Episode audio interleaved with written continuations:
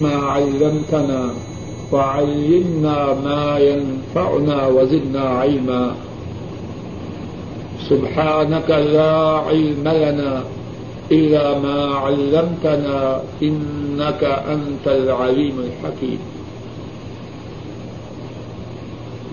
رب اشرح لي صدري ويسر لي أمري واحلل عقدة من لساني يفقه قولي. أعوذ بالله من الشيطان الرجيم. بسم الله الرحمن الرحيم. ألف لام ميم. الله لا إله إلا هو الحي القيوم. ألف لام ميم. اللہ نہیں کوئی معبود مگر وہ ہی الحی القیوم، زندہ اور قائم رکھنے والے۔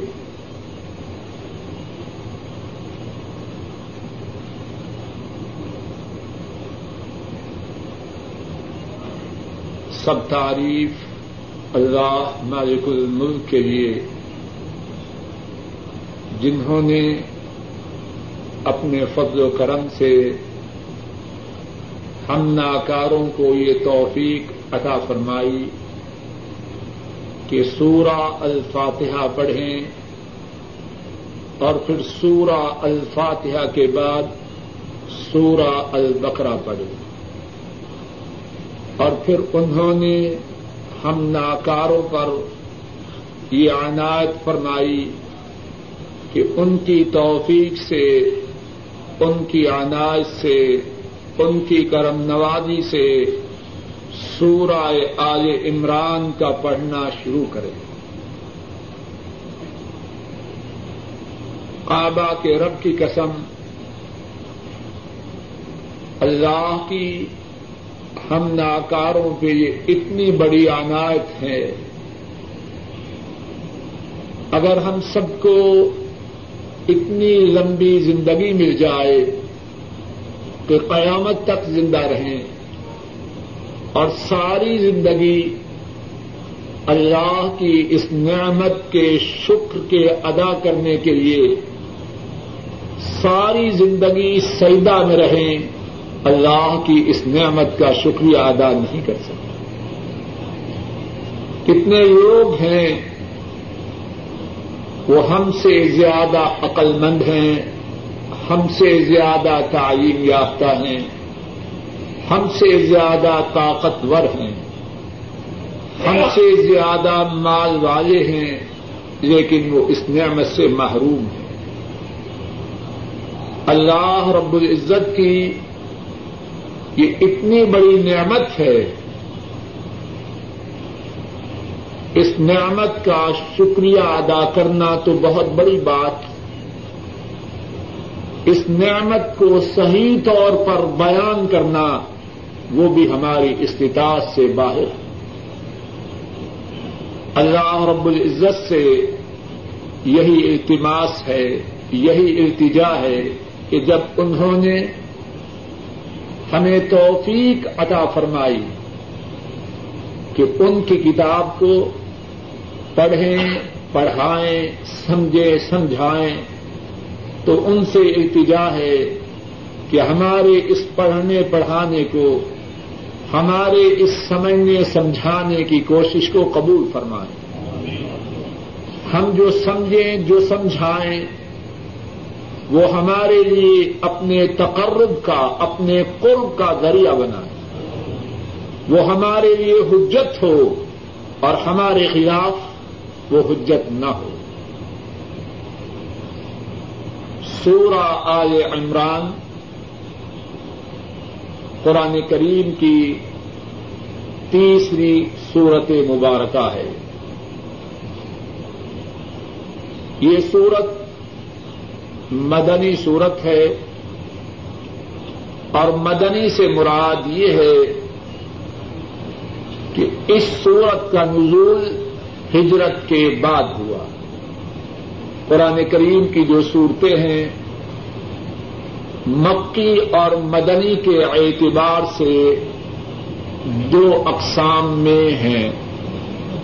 کچھ صورتیں ہیں جنہیں مکی صورتیں کہا جاتا ہے، اور کچھ صورتیں ایسی ہیں جنہیں مدنی صورتیں کہا جاتا ہے۔ مکی صورتوں سے مراد وہ صورتیں ہیں جن کا نزول ہجرت سے پہلے ہوا۔ اور مدنی صورتوں سے مراد وہ صورتیں ہیں جن کا نزول ہجرت کے بعد ہوا۔ اور مدنی صورتوں کے لیے لازم نہیں کہ وہ ساری کی ساری صورت مدینہ طیبہ میں نازل ہوئی ہو، جس اعتبار سے صورتوں کو مدنی کہا جاتا ہے، وہ یہ ہے کہ ان کا زمانہ ان کا زمانہ نزول، ان کے اترنے کا زمانہ ہجرت کے بعد تھا۔ سورہ آل عمران مدنی صورت ہے۔ اس کی آیات مبارکہ، ان کی تعداد دو سو ہے۔ سورہ آل عمران اس کا نام آل عمران اس لیے ہے جیسا کہ علماء تفسیر نے بیان فرمایا ہے کہ اس صورت مبارکہ کی اسی سے زیادہ آیات میں آل عمران کا قصہ بیان کیا گیا ہے۔ آل عمران، سورہ آل عمران کو آل عمران اس لیے کہا جاتا ہے جس طرح کے بعد مفسرین نے بیان فرمایا ہے کہ اس صورت میں اسی سے زیادہ آیات کریمہ میں آل عمران کا واقعہ بیان کیا گیا ہے اور اتنی زیادہ تفصیل سے آل عمران کا واقعہ قرآن کریم کی کسی اور صورت میں بیان نہیں کیا گیا۔ ہے اور عمران سے مراد حضرت عیسیٰ علیہ السلام کی والدہ محترمہ، حضرت مریم کے والد ہیں۔ حضرت عیسیٰ علیہ السلام کے نانا محترم ہیں۔ ان کا نام عمران، آل عمران، ان کی نسل، ان کی آل، ان کی اولاد۔ سورہ آل عمران کے کچھ اور نام بھی مفسرین کرام نے بیان کیے ہیں۔ ایک دوسرا نام سورہ آل عمران کا الزہرا ہے۔ الزہرا ہے۔ چمکدار روشن۔ اور اس نام کا سبب مفسرین نے یہ بیان کیا ہے کہ یہودیوں اور نصرانیوں کے ہاں حضرت عیسیٰ علیہ السلام کے بارے میں جو غلط باتیں موجود تھی اس صورت نے ان غلط باتوں کو دور کر دیا۔ حضرت عیسیٰ علیہ السلام کے متعلق اصل صورت حال کو واضح کر دیا۔ اس لیے اس صورت کا نام الزہرا ہے۔ اور بعد مفسرین نے یہ بھی فرمایا ہے کہ اس صورت کا نام الزہرا چمکدار روشن اس لیے ہے کہ اس کا اجر و ثواب اللہ کے ہاں بہت زیادہ ہے۔ دوبارہ عرض کرتا ہوں، اس صورت کا ایک نام تو آل عمران ہے، دوسرا نام الزہرا ہے اور الزہرا کا معنی چمکدار روشن واضح اور زہران نام کا جو سبب مفسرین نے بیان کیا ہے، وہ یہ ہے کہ اس صورت میں حضرت عیسیٰ علیہ السلام کے متعلق جو واقعات بیان کیے گئے ہیں، ان کی وجہ سے یہود و نصارہ کے درمیان حضرت عیسیٰ علیہ السلام کے متعلق جو غلط فہمیاں تھیں ان غلط فہمیوں کو ان سور، اس سورہ پاک میں جس طرح واقعات کو بیان کیا گیا ہے، وہ غلط فہمیاں دور ہو جاتی ہیں۔ اور اس سورہ کے نام الزہرا کا یہ سبب بھی مفسرین نے بیان کیا ہے کہ اس سورہ کی اللہ کے ہاں جو قدر و منزلت ہے، جو اجر و ثواب ہے جو شان و عظمت ہے، اس وجہ سے اس سورہ کا نام الزہرا ہے۔ اس سورہ کا ایک تیسرا نام مفسرین نے یہ بیان کیا ہے، سورہ الامان الامان امان سے مراد سیفٹی حفاظت۔ اور اس کا نام سورہ الامان اس لیے بیان کیا گیا کہ اس صورت میں حضرت عیسیٰ علیہ السلام کے متعلق جو حقائق، جو واقعات بیان کیے گئے ہیں، جو شخص ان واقعات کو مضبوطی سے تھام لے، وہ حضرت عیسیٰ علیہ السلام کے مطابق پھیلائی ہوئی غلط فہمیوں سے محفوظ ہو جاتا ہے۔ دوبارہ ارض کرتا ہوں اس سورت کا ایک تیسرا نام سورہ الامان بیان کیا گیا اور الامان سے مراد حفاظت سیفٹی بچاؤ۔ اور اس نام کا سبب مفسرین نے یہ بیان کیا کہ اس صورت میں حضرت عیسیٰ علیہ السلام کے متعلق جن واقعات کا ذکر کیا گیا ہے، اگر کوئی شخص ان واقعات کو ان حقائق کو مضبوطی سے تھام لے تو حضرت عیسیٰ علیہ السلام کے متعلق پھیلائی ہوئی غلط فہمیوں سے بچ جاتا ہے، محفوظ ہو جاتا ہے۔ اس سورت کا ایک چوتھا نام سورہ المجادلہ بھی بیان کیا گیا۔ ہے المجادلہ اس سے مراد جھگڑا مناظرہ مباحثہ ہے۔ اور اس نام کا سبب یہ ہے کہ نجران کے نصارہ کا ایک وقت رسول کریم صلی اللہ علیہ وسلم کی خدمت میں حاضر ہوا۔ حضرت صلی اللہ علیہ وسلم کا ان کے ساتھ مناظرہ ہوا۔ اسی وقت کے ساتھ جو مناظرہ ہوا، اس کے متعلق اس سورہ میں ذکر ہے، اس لیے اس سورہ کا ایک نام سورہ المجادلہ ہے۔ دوبارہ عرض کرتا ہوں، سورہ آل عمران کا ایک چوتھا نام سورہ المجادلہ ہے۔ اور المجادلہ سے مراد مباحثہ منادرا جھگڑا، یہ سب معنی مجادلہ کے ہیں۔ اور اس سورہ کا نام سورہ المجادلہ اس لیے ہے کہ آحدر صلی اللہ علیہ وسلم سے نجران کے نصارہ نے جو مناظرہ کیا، اس کے متعلق اس صورت پاک میں کئی ایک آیات شریفہ کا ذکر کیا گیا ہے۔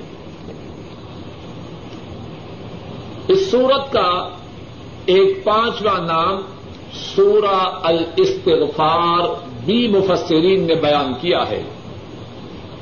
اس سورت کا ایک پانچواں نام سورہ الاستغفار بھی مفسرین نے بیان کیا ہے۔ اور اس نام کا سبب یہ ہے کہ اس سورہ میں اللہ رب العزت نے ایک آیت کریمہ میں اپنے بندوں کا ذکر فرماتے ہوئے یہ ارشاد فرمایا کہ ان کی ایک صفت یہ ہے، ان کا ایک وصف یہ ہے کہ وہ سحری کے وقت اللہ سے اپنے گناہوں کی معافی کا سوال کرتے ہیں۔ اور یہ ذکر اس سورہ کی سترویں آیت شریفہ میں آیا ہے۔ اللہ فرماتے ہیں الصابرین والصادقین والقانتین والمنفقین والمستغفرین بالاسحار۔ صبر کرنے والے، سچ بولنے والے، اللہ کی تابے داری کرنے والے، اللہ کی راہ میں خرچ کرنے والے اور شہری کے وقت اللہ سے گناہوں کی معافی کا سوال کرنے والے۔ جو بات بیان کی ہے، دوبارہ اس کا خلاصہ ذکر کرتا ہوں۔ سورہ آل عمران مدنی صورت ہے۔ رسول پاک صلی اللہ علیہ وسلم پر اس صورت کا نزول ہجرت کے بعد ہوا۔ اس صورت کی آیات کریمہ کی تعداد دو سو ہے۔ اس صورت کے مفسرین نے ایک سے زیادہ نام بیان کیے ہیں، پانچ ناموں کا ذکر کیا گیا۔ پہلا نام سورہ آل عمران، دوسرا نام سورت الزہرا، تیسرا نام سورت الامان چوتھا نام سورہ المجادلہ، اور پانچواں نام سورہ الاستغفار۔ بیان کیا گیا۔ سورہ آل عمران کی رسول کریم صلی اللہ علیہ وسلم نے خاص فضیلت بیان فرمائی ہے۔ امام مسلم رحمہ اللہ بیان کرتے ہیں، حضرت ابو امامہ الباہلی رضی اللہ تعالی عنہ۔ وہ اس حدیث کو روایت کرتے ہیں اور رسول کریم صلی اللہ علیہ وسلم فرماتے ہیں اقرا الزہراوین، البقرہ و اعلی عمران۔ اے لوگوں دو صورتوں کی تلاوت کیا کرو۔ اور وہ دو صورتیں چمکدار ہیں، روشن ہیں، منور ہیں۔ اقرا الزہراوین دو چمکدار، دو روشن، دو منور. صورتوں کی تلاوت کیا کرو اور وہ دو صورتیں کون کون سی ہیں؟ البقرہ و آل عمران، سورہ البقرہ اور سورہ آل عمران. اور اس حدیث پاک سے یہ بات بھی معلوم ہوئی کہ سورہ آل عمران کا جو نام الزہرا ہے، نبی کریم صلی اللہ علیہ وسلم نے اس سورہ کا یہ نام خود بیان فرمایا اور فرمایا، فإنهما تأتيان يوم القيامة كأنهما غمامتان أو كأنهما غيابتان۔ أو كأنهما فرقان من طير صواف تحاجان عن أصحابهما۔ ارشاد فرمایا، یہ جو دو صورتیں ہیں، جو منور چمکدار روشن ہے کون کون سی صورتیں؟ سورہ البقرہ اور سورہ آل عمران۔ فرمایا، یہ دونوں صورتیں کل قیامت کے دن آئیں گی۔ گویا کہ وہ دو بادل ہیں یا دو سائے ہیں، میری طرف توجہ کیجیے۔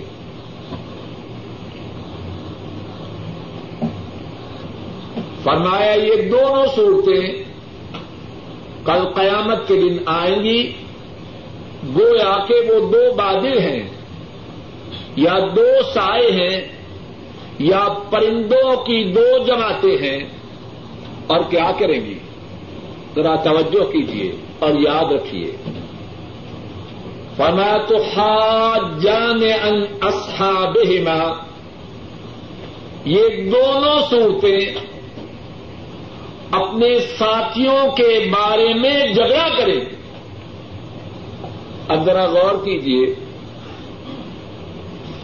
جس کی حمایت میں، جس کے دفاع میں قرآن کریم کی دو صورتیں کل قیامت کے دن اللہ کے حکم سے جھگڑا کریں، اس کے دفاع کے لیے کوشش کریں، وہ اللہ کے عذاب سے بچے گا یا نہ بچے گا۔ فرمایا یہ دونوں صورتیں دو بادلوں کی طرح یا دو سایوں کی طرح یا پرندوں کے دو جماعتوں کی طرح آئیں گی اور جو ان دو صورتوں والے ہیں، کل قیامت کے دن ان کے دفاع میں جھگڑا کریں اور جس کے دفاع میں اللہ کے حکم سے، اللہ کے کلام کی دو صورتیں جھگڑا کریں۔ اللہ کے فضل و کرم سے وہ جہنم کی آگ میں کیسے جا سکتا؟ اللہ مالک الملک اپنے فضل و کرم سے کہنے والے کو، سب سننے والوں کو، ہماری اولادوں کو، ہمارے بہن بھائیوں کو اور سب مسلمانوں کو ان دو صورتوں والا بنائے۔ ہم ان میں شامل ہو جائیں۔ جو سورہ البقرہ والے ہیں اور سورہ آل عمران والے ہیں۔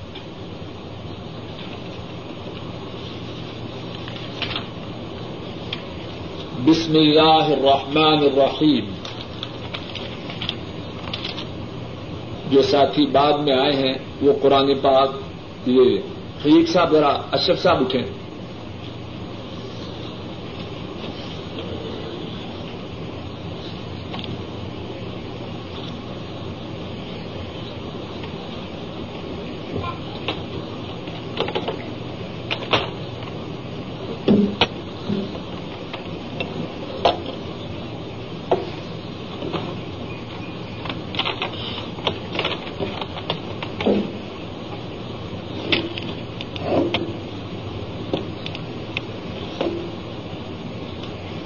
کوشش کریں۔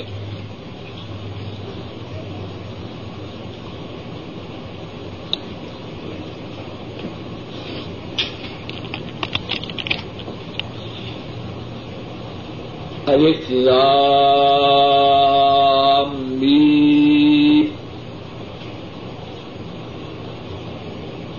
لام میم۔ انہیں حروف مقطعات کہتے ہیں۔ اور حروف مقطعات اس لیے کہتے ہیں کہ انہیں جدا جدا کر کے پڑھا جاتا ہے۔ قرآن کریم میں جو باقی کلمات ہیں، ان کو ملا کے پڑھا جاتا ہے۔ اللہ لا الہ الا هو الحی القیوم۔ باقی کلمات کو ملا کے پڑھا جاتا ہے اور یہ جو حروف ہیں، انہیں الگ الگ، جدا جدا پڑھا جاتا ہے۔ ان حروف سے کیا مراد ہے؟ اس بارے میں مفسرین نے ایک سے زیادہ باتیں بیان کی ہیں۔ سب سے صحیح بات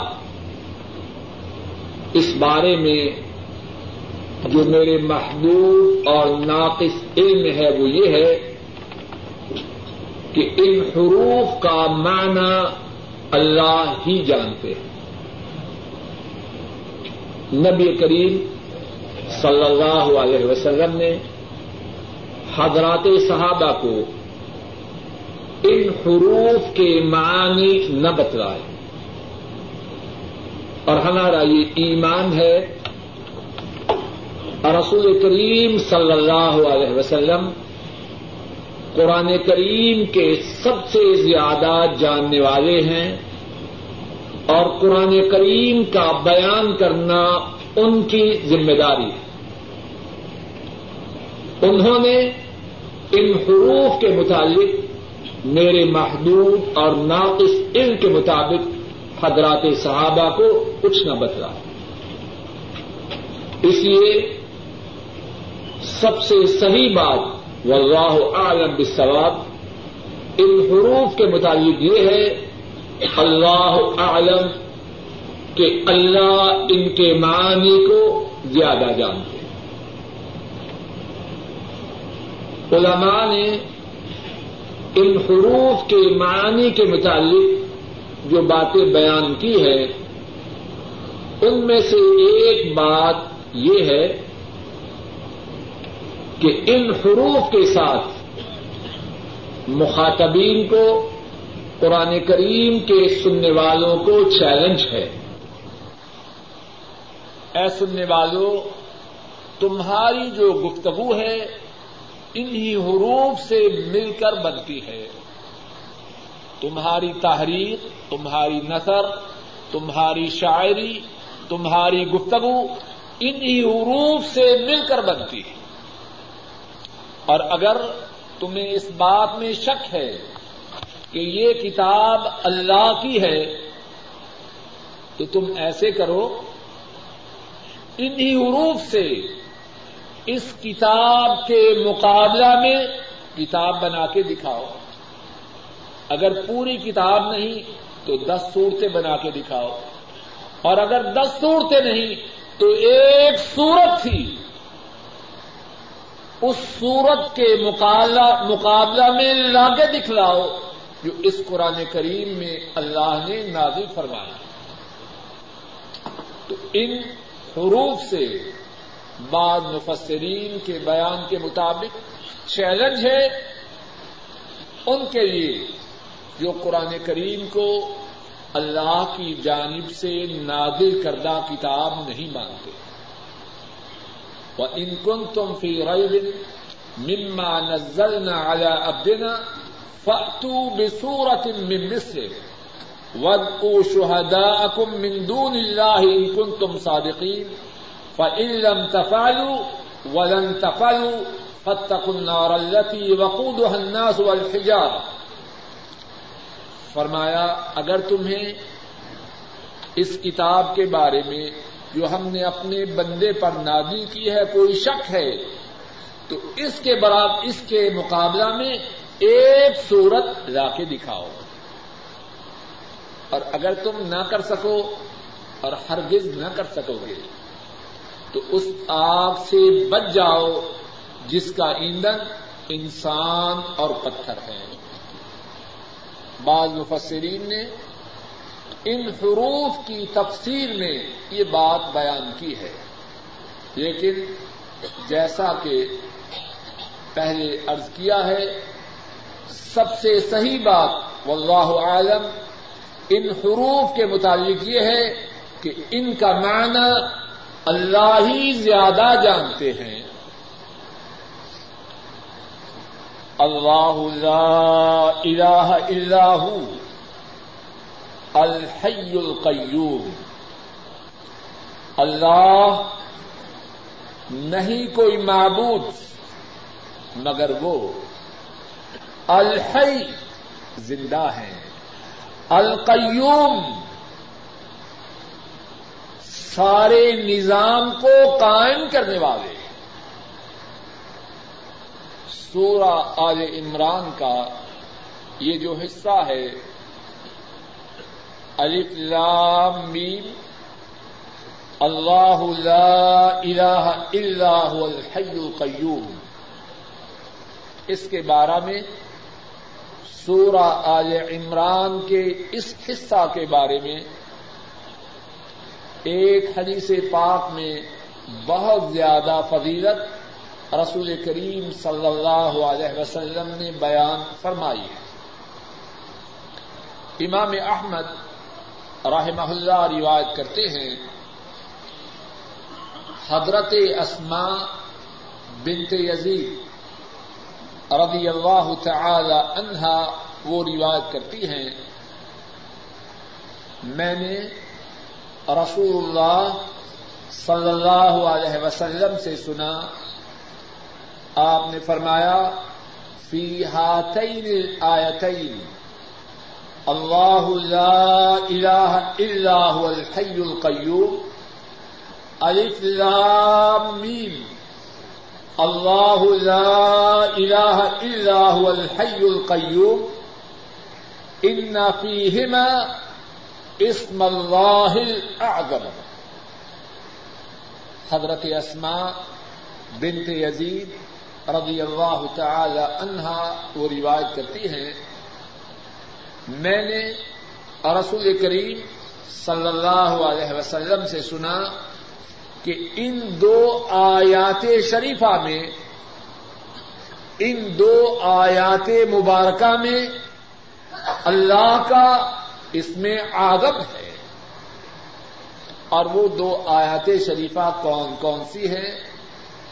اللہ لا الہ الا هو الحی القیوم، جو آیت الکرسی میں ہے۔ اور دوسری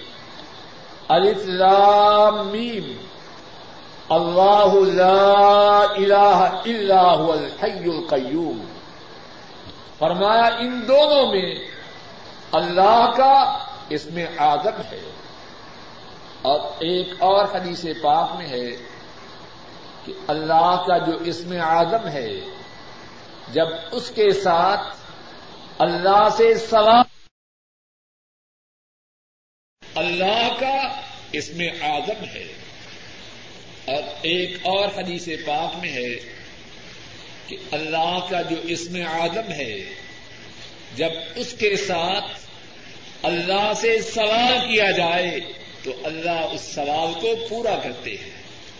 جب اس کے ساتھ اللہ سے فریاد کی جائے تو اللہ اس فریاد کو قبول کرتے ہیں۔ سورہ آل عمران کا یہ جو حصہ ہے، اس کی خاص فضیلت یہ ہے کہ اس میں اور آیت الکرسی کے شروع میں اللہ کا اس میں آدم ہے اور اللہ کا اس میں آدم وہ ہے کہ جب اس کے ساتھ اللہ سے فریاد کی جائے تو اللہ اس فریاد کو قبول فرماتے ہیں۔ اللہ لا الہ الا ہو۔ اللہ نہیں کوئی معبود مگر وہ آیت کریمہ کا یہ جو حصہ ہے، اس میں دو باتیں ہیں۔ ایک اس بات ہے، ایک نفی ہے۔ ایک اس بات ہے اور ایک نفی ہے۔ اس بات ثابت یہ بات کی گئی ہے کہ عبادت کا مستحق اللہ ہے۔ اور نفی اس بات کی ہے کہ اللہ کے سوا کوئی عبادت کا مستحق نہیں۔ ہر قسم کی عبادت ایک اللہ کے لیے۔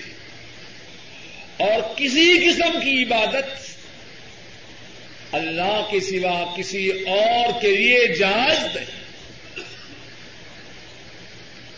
قیام رکو سیدا نظر، ذبح کرنا، کسی کے گھر کا طواف کرنا، کسی سے دعا کرنا، کسی سے مدد کا طلب کرنا صرف اللہ سے ہے۔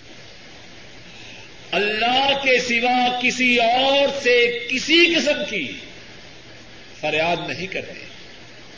ہر قسم کی عبادت صرف اللہ کے لیے اور اللہ کے سوا کسی اور کے لیے کوئی عبادت جائز نہیں۔ اللہ لا الہ الا ہو۔ اللہ نہیں کوئی معبود مگر وہ۔ اور سورا کی ابتدا میں یہ جو بات بیان فرمائی گئی ہے، دین کی بنیاد ہے، سارے دین کی آزاد ہے۔ اگر دین میں یہ بنیاد نہیں، تو اس دین کی اللہ کے ہاں کوئی قدر و قیمت نہیں۔ اور یہ جو دین کی اساس ہے، یہ نہیں کہ یہ صرف اس دین کی اساس ہے جو نبی کریم صلی اللہ علیہ وسلم پر اللہ نے نازل کیا، بلکہ یہ اساس ہے، یہ بنیاد ہے تمام انبیاء کی دعوت کی۔ آدم علیہ السلام سے لے کر حضرت عیسیٰ علیہ السلام تک اور ان کے بعد رسول کریم صلی اللہ علیہ وسلم۔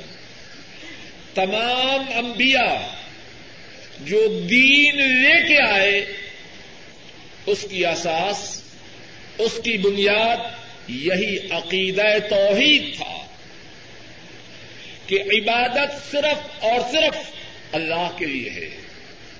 اور اللہ کے سوا کسی کے لیے کسی قسم کی عبادت جائز نہیں۔ قرآن کریم میں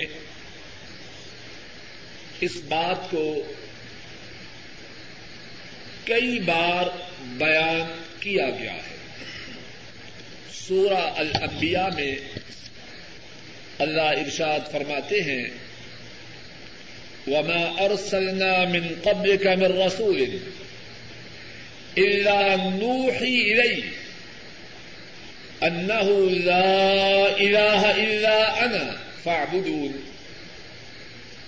ارشاد فرمایا، ہم نے آپ سے پہلے کوئی رسول نہیں بھیجا، مگر ہم نے اس رسول کی طرف وہی کی۔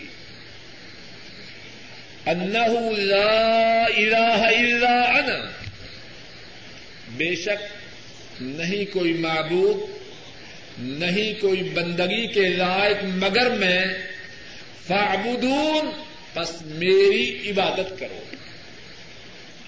تمام انبیاء،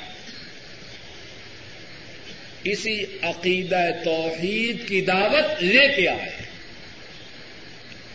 اور بعض لوگ ان کا معاملہ بڑا عجیب ہے۔ اگر توحید کی دعوت دی جائے لوگوں کو شرک سے روکا جائے، فوراً کہتے ہیں، یہ بات نہ کرو، اس سے امت میں تفریقہ پیدا ہوتا ہے۔ سنیے، آپ نے کبھی یہ بات کہ نہیں؟ وہ امت امت کیسی جس میں شرک ہو؟ اب جو قبر کا طواف کرے، اور لوگ کرتے ہیں کہ نہیں؟ جو لوگ لاہور سے تعلق رکھتے ہیں، خوب جانتے ہیں۔ اور ایک لاہور ہی میں نہیں۔ شرک کے اڈے لوگوں نے سب بستیوں میں قریبت بنا رکھے۔ طواف کیا جائے تو کس کے گھر کا کیا جائے؟ اللہ کے گھر کا۔ اب جو قبر کا طواف کرے، اگر یہ شرک نہیں تو اور کیا شرک ہے؟ اور اگر روکا جائے تو مت میں تفریقہ نہ ڈالو۔ قبر کی طرف منہ کر کے، قبلہ کی طرف پش کر کے رکو اور سیدا کیا جائے۔ اگر یہ شرک نہیں تو اور کیا ہے؟ اگر روکا جائے تو کہتے ہیں، نہ، ٹھہر جاؤ۔ ایسا نہ کرو۔ اس سے امت میں فتنہ پیدا ہوتا ہے۔ اے ظالم، شرک سے بڑا فتنہ اور کیا ہے؟ یہ قبر کی طرف منہ کر کے روکو کرے سیدا کرے، قبلہ کی طرف پشت کرے۔ اور تو اس کو روکنے پر یہ کہے، ایسے نہ کرو، امت میں تفریقہ ہوتا ہے۔ اب تو بتلا، اللہ کے سارے نبی وہ تفریقے کے لیے آئے۔ تو جو بات کہہ رہا ہے، یہ بات معاذ اللہ، نہ اللہ کی سمجھ میں آئی، نہ اللہ کے نبیوں کی سمجھ میں آئی۔ اور جو بات اللہ کی سمجھ میں نہ آئی، نبیوں کی سمجھ میں نہ آئی، تیری سمجھ میں آئی، یہ اس بات کے لیے بہت بڑی دلیل ہے کہ تیرا دماغ خراب ہے۔ تیری بات کا دین سے کوئی تعلق نہیں۔ امت کے اس اتحاد،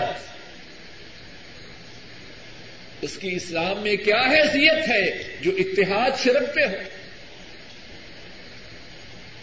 اور کتنے ہیں اپنے اہم معاملات کی ابتدا؟ قبر پہ جا کے قبر والے سے فریاد کر کے کریں۔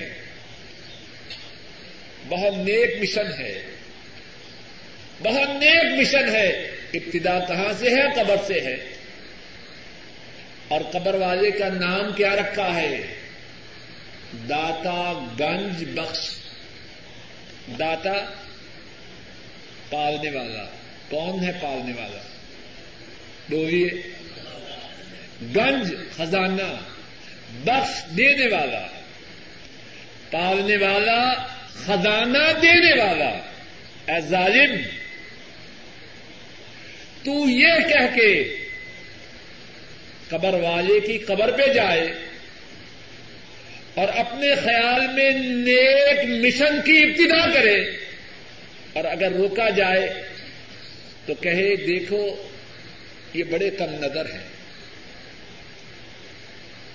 یہ بصیرت سے محروم ہیں، حکمت سے خالی ہیں۔ اے ظالم، تیری بصیرت اور تیری حکمت کا حدود اربا یہی ہے کہ نیکی کے کام کی ابتدا شرک سے کی جائے۔ تمام انبیاء، ان کی دعوت کی اساس یہ تھی، اللہ کے سوا کسی اور کی عبادت نہیں۔ اللہ کے سوا کسی اور کے لیے قیام نہیں۔ اللہ کے سوا کسی اور کے لیے رکو نہیں۔ اللہ کے سوا کسی اور کے لیے سجدہ نہیں، اللہ کے سوا کسی اور کے گھر کا طواف نہیں، اللہ کے سوا کسی اور سے دعا نہیں، اللہ کے سوا کسی اور کے لیے نظر نہیں، اللہ کے سوا کسی اور کی قسم نہیں۔ وما ارسلنا من قبلك من رسول الا نوحي اليه انه لا اله الا انا فاعبدوا سورہ الانبیاء آج نمبر پچیس۔ اپنے اپنے گھروں میں جا کے سورہ الانبیاء نکال کے آج نمبر پچیس پڑھیے اور اس کا ترجمہ اچھی طرح سمجھیے۔ فرمایا، آپ سے پہلے ہم نے کوئی رسول نہیں بھیجا، مگر ہم نے اس کی طرف وہی کی۔ انہ لا الہ الا انا. بے شک نہیں کوئی معبود، نہیں کوئی عبادت کے لائق، نہیں کوئی مشکل کشا، نہیں کوئی دستگیر، مگر میں۔ فاعبدون بس میری عبادت کرو۔ اور سورہ النحل میں فرمایا وَلَقَدْ بَعَثْنَا فِي كُلِّ أُمَّةٍ رَسُولًا أَنِ اعْبُدُوا اللَّهَ وَاجْتَنِبُوا الطَّاغُوتَ. فرمایا، بے شک ہم نے ہر امت میں رسول بھیجا۔ اور اس رسول نے اس بات کا حکم دیا ان اعبدوا اللہ اللہ کی بندگی کرو۔ واجتنبوا الطاغوت۔ اور اللہ کے سوا جتنے معبودان باطلا ہیں، ان سے دور ہو جاؤ۔ اور یہاں یہ بات بھی سمجھیے اور خوب توجہ سے سمجھیے۔ ہر دین کی وہ دعوت، دین کے نام سے ہر دعوت جو توحید کی دعوت سے خالی ہے، وہ دین کی روح سے خالی ہے۔ وہ دین کیسا اور دین کی وہ دعوت کیسی جو توحید سے خالی ہے۔ سب انبیاء، سب رسول، وہ دعوت دے توحید کی، وہ مذمت کرے شرک کی۔ اب جو دعوت توحید کی دعوت سے خالی ہو، شرک کی مذمت سے خالی ہو، وہ دعوت دین کی روح سے خالی ہے۔ اور پھر قرآن کریم میں اللہ نے کتنے انبیاء کی ایک ایک کر کے دعوت کا ذکر بھی فرمایا۔ سورہ العراف اس کو ذرا پڑھیے۔ حضرت نو علیہ السلام، ان کا اللہ ذکر فرماتے ہیں۔ لقد ارسلنا نوحا الى قومه. فقال يا قوم اعبدوا الله ما لكم من اله غيره. ارشاد فرمایا، ہم نے نوح کو ان کی قوم کی طرف مبعوث کیا۔ انہوں نے اپنی قوم سے فرمایا، اے میری قوم، اللہ کی عبادت کرو۔ مالکم من الہ غیرہ تمہارے لیے اللہ کے سوا اور کوئی معبود نہیں۔ نو علیہ السلام، ان کی دعوت کیا ہے؟ اعبد اللہ اللہ کی عبادت کرو۔ مالکم من الہ غیرہ تمہارے لیے اللہ کے سوا کوئی اور معبود نہیں۔ حضرت حود علیہ السلام، ان کا سورہ العراف میں اللہ نے ذکر فرمایا وَإِلَىٰ عَادٍ أَخَاهُمْ هُودًا، قَالَ يَا قَوْمِ اعْبُدُوا اللَّهَ مالکم من الہ غیر آج کی طرف اللہ نے ان کے بائی حود علیہ السلام کو رسول بنا کے بھیجا۔ نبی بنا کے بھیجا۔ انہوں نے اپنی قوم سے کیا فرمایا؟ یا قوم عبد اللہ اے میری قوم، اللہ کی عبادت کرو۔ مالکم من الہ غیرہ، تمہارے لیے اللہ کے سوا اور کوئی معبود نہیں۔ اور یہی دعوت تھی حضرت صالح علیہ السلام کی۔ سورہ العراف ہی میں فرمایا و الا سمود اخاہم صالحا قال یا قوم اعبدوا اللہ ما لکم من الہ غیرہ سمود کی طرف اللہ نے ان کے بھائی صالح علیہ السلام کو نبی بنا کے بھیجا۔ انہوں نے کہا، اے میری قوم، اللہ کی عبادت کرو۔ تمہارے لیے اللہ کے سوا اور کوئی معبود نہیں۔ حضرت شعیب علیہ السلام ان کا بھی سورہ العراف میں ذکر فرمایا وَإِلَى مَدْيَنَ أَخَاهُمْ شُعَيْبًا، قال يا قوم اعبدوا الله، ما لكم من اله غيره۔ مدین والوں کی طرف۔ اللہ نے حضرت شعیب علیہ السلام کو نبی بنا کے بھیجا۔ انہوں نے دعوت دی، اے میری قوم، اللہ کی عبادت کرو، تمہارے لیے اللہ کے سوا اور کوئی معبود نہیں۔ سورت کی ابتدا میں اللہ نے فرمایا، اللہ لا الہ الا ہو، اللہ نہیں کوئی معبود، مگر وہ ہے۔ اور یہی دعوت تھی تمام انبیاء کی، تمام رسولوں کی۔ حضرت نو علیہ السلام، حضرت حود علیہ السلام، حضرت صالح علیہ السلام، حضرت شعیب علیہ السلام اور تمام انبیاء۔ ان کی دعوت توحید کی دعوت تھی۔ ایک اللہ کی عبادت کرو اور اللہ کے سوا کسی اور کی عبادت نہ کرو۔ اللہ مالک الملک اپنے فضل و کرم سے اپنی عبادت کی توفیق عطا فرمائے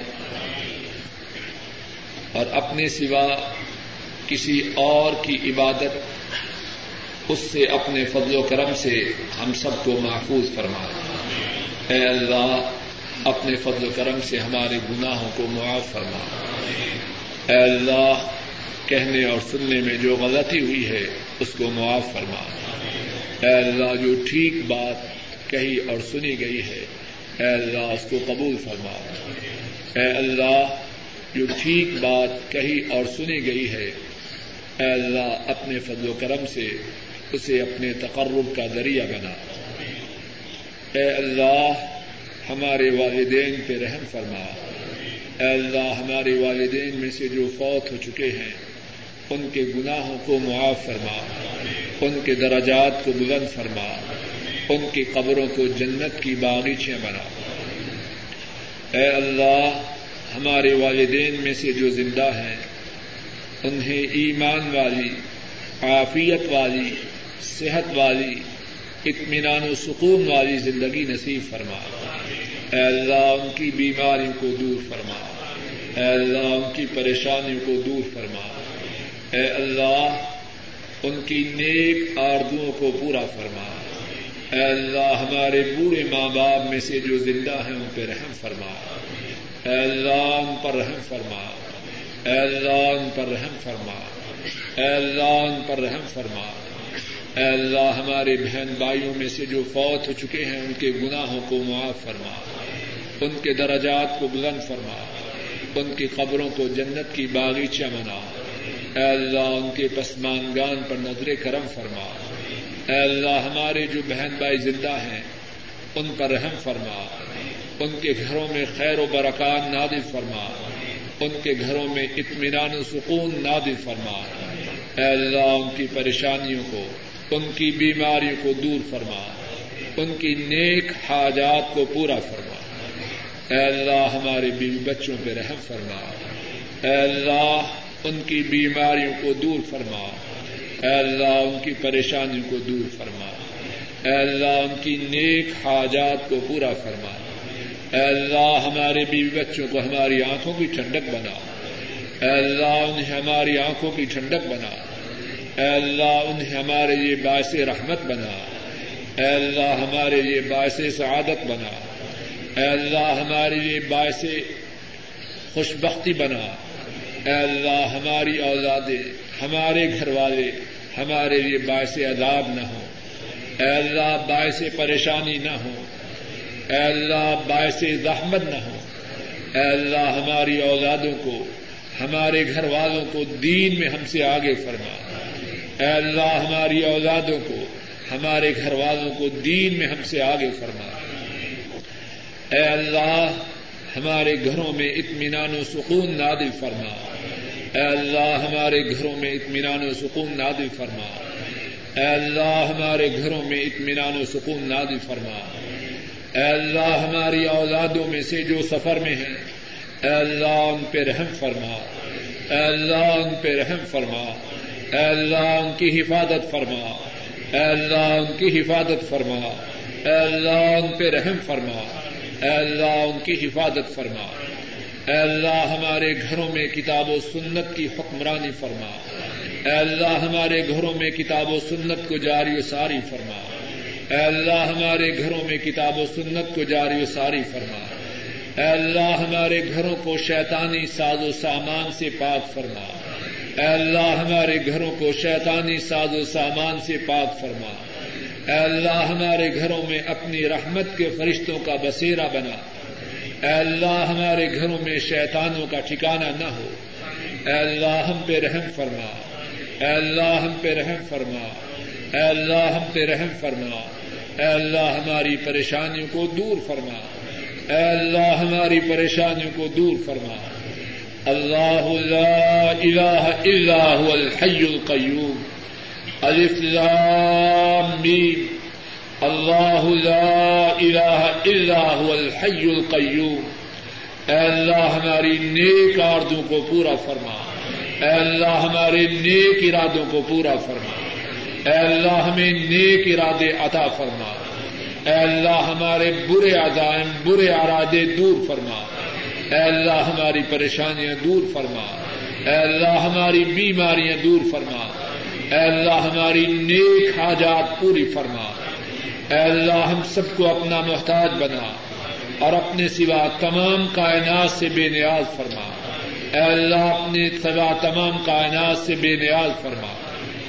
اے اللہ ہماری دنیا کو سدھار دے۔ اے اللہ ہماری آخرت کو سدھار دے۔ اے اللہ دنیا کی رسوائیوں سے، آخرت کے عذابوں سے محفوظ فرمانا۔ اے اللہ قبر کے عذاب سے محفوظ فرمانا۔ اے اللہ محشر کے دن کی ذلت و رسوائی سے محفوظ فرمانا۔ اے اللہ رسول کریم سسم کے حوض کوثر سے پانی نصیب فرمانا۔ اے اللہ رسول کریم سسم کی شفات عطا فرمانا۔ اے اللہ جنت الفردوس میں داخل فرمانا۔ اے اللہ اپنا دیدار نصیب فرمانا۔ اے اللہ رسول کریم سسم کی صحبت عطا فرمانا۔ اے اللہ امت پہ رحم فرما۔ اے اللہ امت پہ رحم فرما۔ اے اللہ امت کے مظلوموں کی مدد فرما۔